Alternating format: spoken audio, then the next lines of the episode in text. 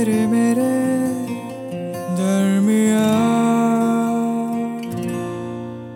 तेरे मेरे दरमिया अभिषेक और कानुप्रिया के साथ। यू नो जब पहली बार तुम्हें स्कूल में गणेश वंदना परफॉर्म करते हुए देखा था मैंने वो मेहरून वाली साड़ी में? जब तुम्हें देखकर मेरा दिल पहली बार ज़ोर से धड़का था तभी बोल देना चाहिए था। बट तुम हंसोगी तो नहीं मना कर दिया तो और क्लास में मेरा मज़ाक बन गया तो ये सब सोचकर हिम्मत नहीं जुटा पाया।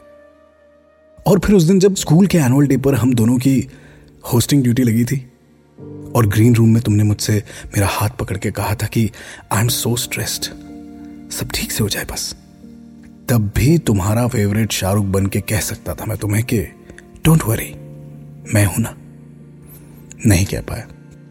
और फिर ऐसे ही स्कूल का फेयरवेल निकला कॉलेज का फ्रेशर्स फिर hostel days trips college farewell तुम्हारा job placement your first breakup मतलब उस दिन तो जब तुम मेरे गले लगकर रोई आई वॉज़ दिस क्लोज पर फिर नहीं कह पाया। और फिर एक दिन तुमने मुझे रजत से मिलवाया। और हाय से प्लीज़ टू मीट यू बोलने तक में खुद को हज़ार बार कोस लिया मैंने। और महीनों तक कोसा जब तुम्हारी शादी पर अंकल ने मेरी बारातियों का स्वागत करने की ड्यूटी लगा दी। और शादी के बाद हर बार तुम्हारा मुझसे मिलना और कहना, तुम कोई अच्छी सी लड़की देखकर शादी क्यों नहीं कर लेते? और मेरा इधर उधर के जवाब देना।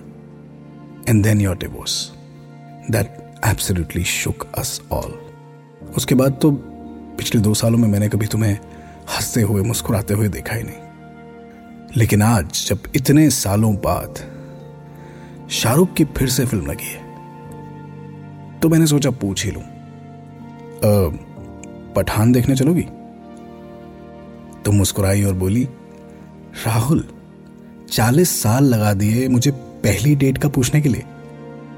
अब ना यहाँ पर मैं दो काम कर सकता था। एक तो जो पिछले चालीस साल से करता आया हूँ। या फिर कह सकता था कि शाहरुख वाला चाम ना हो बेशक, लेकिन उतना ही चाहा तुम्हें मैंने। जितना पब्लिक चाहती है एस के। और वैसे भी, ये तो चार साल बाद मिलने आया तुमसे। मैं तो चालीस साल से यही हूँ। और अगले चार सौ साल की भी गारंटी है। तो बस, पठान का नाम लेकर बोल दिया मैंने। चालीस साल लग गए तो क्या हुआ? बाकी के चार सौ तो बाकी है। आराम से बता देना। क्या ये कहानी एस की फ़िल्म की तरह ब्लॉकबस्टर हो सकती है? तेरे मेरे दरमिया यू नो मेरी फेवरेट स्टोरी टेलर है महक मिर्ज़ा प्रभु। उनका ना एक शो था मुंबई में। आम, क्या नाम था शो का? हम्म वो कह न सका। जिसमें वो कहानी सुना रही है ऑफ़िस के कोलीग की जिस पर उसको लिफ्ट में पहली बार मिलने से लेकर ऑफ़िस की पहली पार्टी तक।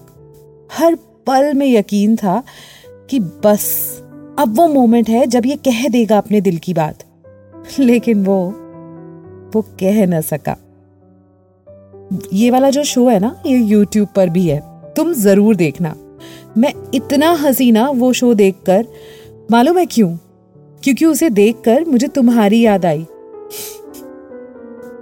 यार, कितने सारे मोमेंट्स थे। कितने मौके थे दिल की बात कहने के। फिर क्यों नहीं कहा तुमने? पर फिर मन में ये भी ख्याल आता है कि इजहार की ज़िम्मेदारी सिर्फ़ तुम्हारी क्यों थी? मैं भी तो कह सकती थी। मैं भी तो स्कूल के फ़ंक्शन में बैक स्टेज तुम्हारा हाथ थाम कर कह सकती थी। मैं भी तो college hostel farewell placements dating heartbreaks और टूटी हुई शादी के बीच तुम्हें कह सकती थी। जो तुम महसूस कर रहे हो ना, उसका एहसास है मुझे। उसका इकरार भी है। लेकिन कमबख्त इजहार। पता नहीं वो क्यों अटका रहा हमारे बीच? और करता रहा चालीस साल तक इंतज़ार? खैर, देर आए, दुरुस्त आए। क्योंकि पठान मूवी में सिर्फ़ दीपिका को नहीं चालीस साल बाद इस फ़र्स्ट डेट पर हमें तो लूट लिया इश्क वालों ने। देखना यह है कि 40 साल के लंबे इंतज़ार के बाद आया ये इजहार का लम्हा। अब कौन सा मोड़ लाएगा तेरे मेरे दरमिया? तेरे मेरे दरमिया। इस पॉडकास्ट के बारे में अपना फीडबैक देने के लिए हमें लिखें। Podcast at My Radio City dot com पर। तेरे मेरे दरमिया अभिषेक और कानुप्रिया के साथ।